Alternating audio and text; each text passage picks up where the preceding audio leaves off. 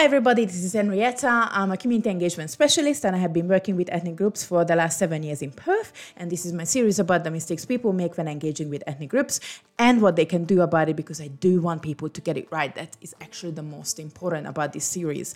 So, today we're going to be talking about a mistake number two, and that's when CALD people are an afterthought in policy planning, project planning, um, approaches, strategies, and so forth. And this is a huge systemic issue that filters down to the individual level.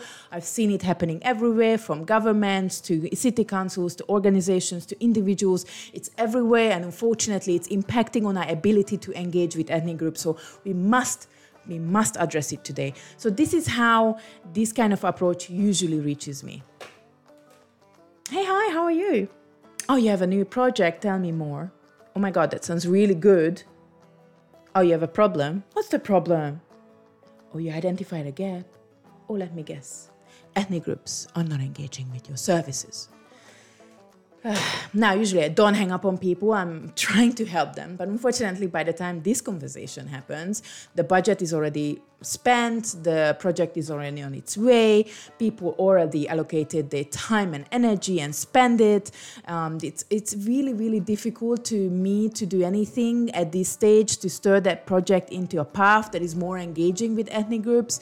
And usually at this time, all I can do is troubleshoot and hope for the best. And, and this is why it needs to be addressed first and need to make sure that we're thinking about those groups first and not as an afterthought. Now, the reason why this is happening is because we usually do things this way. We have a problem, we have a proposed solution, and then we have a target group. Now, this proposed solution, somehow we have this idealistic idea that we can solve all the problems at once for this 100% of that target group. But in reality, we don't have enough. We don't have unlimited funding. We don't have unlimited time. So what's ended up is we're servicing the 80% and the 20% that needs most of our time, that needs more investment, that it's, you know, 80% of our work. The ones that have more needs than 80%, they are the ones who are not getting properly serviced and then fell through the gap. And yes, that's where that's where ethnic groups belongs to most of the time, unfortunately. And believe me, ethnic groups don't need more gaps. Guys, we already look like an overripe Swiss cheese, okay? Don't need more. Don't need to create more, okay? Enough. And unfortunately, one of the reasons why we have this idea about this 100% must be serviced, because we still have this kind of attitude. And I kid you not, this is actually from not one, not two, but CEOs. I am asking who, what they are doing for ethnic groups. And usually this is the answer oh no, we don't do anything separately for ethnic groups we, because we love everybody the same way. In what universe this is an approach or an answer to anything? This never worked and never going to work to anybody. Yes, it just makes me angry when I hear this one. It's not working, and I know where this is coming from. This is coming from equality. But equality is not working with a group that has members who are not equal, that have some has more needs, some has more vulnerable, some are, you know, it's just it's just not working. It's just not working. Okay. What we need here is equity. And furthermore, not just equity, but we need to think of that 20% first. We need to put them at the front. We need to talk about them first. We need to address the issues at every single uh, stages of the planning. Otherwise, we're going to forget about them. And and just to show you how powerful language is, did you know that we didn't have a word for blue until the 18th century? Even today, you know, look it up. Cool story. Even today, there are tribes in Africa who do not have a word for blue. One of them has the same word for blue and green. So when they went out to test this theory, they showed them blue and green dots, and they could not differentiate because in their mind they don't have the description or the, the idea of the blue color as a separate from green. This is how powerful language is. This is how powerful. So, if you're not having prompting questions to talk about these people, to make sure that you understand they are the one you need to put first, then we're going to miss them. Now, one of the unfortunately worst examples, this one, is the WHO's Age Friendly Community or Cities Guide.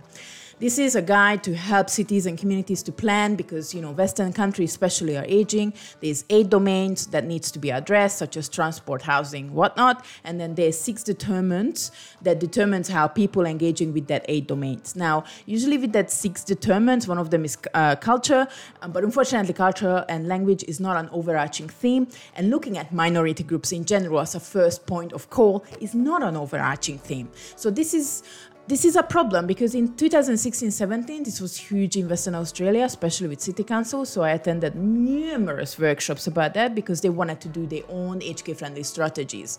Now this is how those workshops usually went. There's eight tables for the eight domains and then you can uh, you know express your opinion or tell what you think should be the best to, to do in that scenario or in that domain. And then based on that they advise a strategy.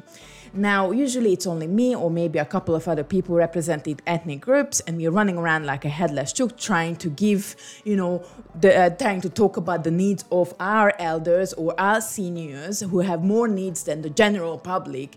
But unfortunately, it's two hours workshop. It's only so much we can do, and we are usually the only ones. How about the other special needs groups? Our First Nation people, people from the LGBTI plus community, people who are homeless. Where are they? Usually, they are not there. So we ended up with a strategy that is suiting the 80%. Because usually the seniors that are sitting at the table, they are more than capable of expressing their, their own wishes and needs and ideas. They are more than capable of saying, this is what I would love to see. And of course, most of those strategies ended up informing being for the 80% and the 20% keep falling through the gap. And you don't believe me?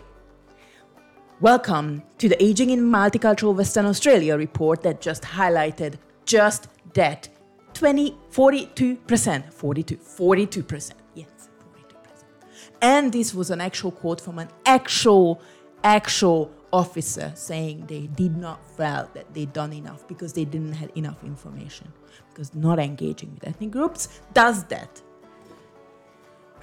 Don't need more gaps, guys. Don't need more gaps. So, what can you do? Now, I call it the PATH method, and let me tell you a story why. I love stories. So, I'm a more than capable, able, able person. I don't have any um, disabilities, but I have a little one and a pram, and going for a hiking is huge because it's very difficult. It's not, most hikes are not pram friendly. So when we went down south with my husband, my husband looked up a path that was pram friendly. So we went there, and in the beginning, there's this board saying this path was built for people with mobility issues and people who live with disability, with a disability. And that path was wide, that path was smooth, that path was not much up and down, it was a lot of stops, and it was five kilometer long, looking at a beautiful Western Australian coastline. Guess what? Who benefited from a planning that put those who have more needs than I have, me, average train from the 80%. I benefited it. They solved the problem I didn't know I'm going to have four years ago, and I definitely not going to have in a couple of years. They solved my problem.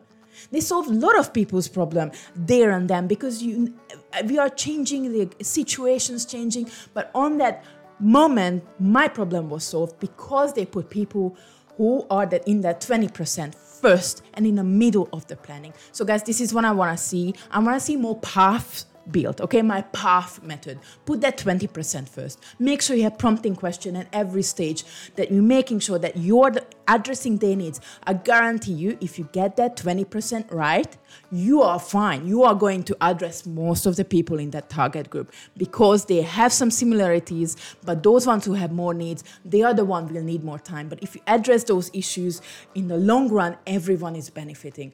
I want to see that happen. I want to see more path built.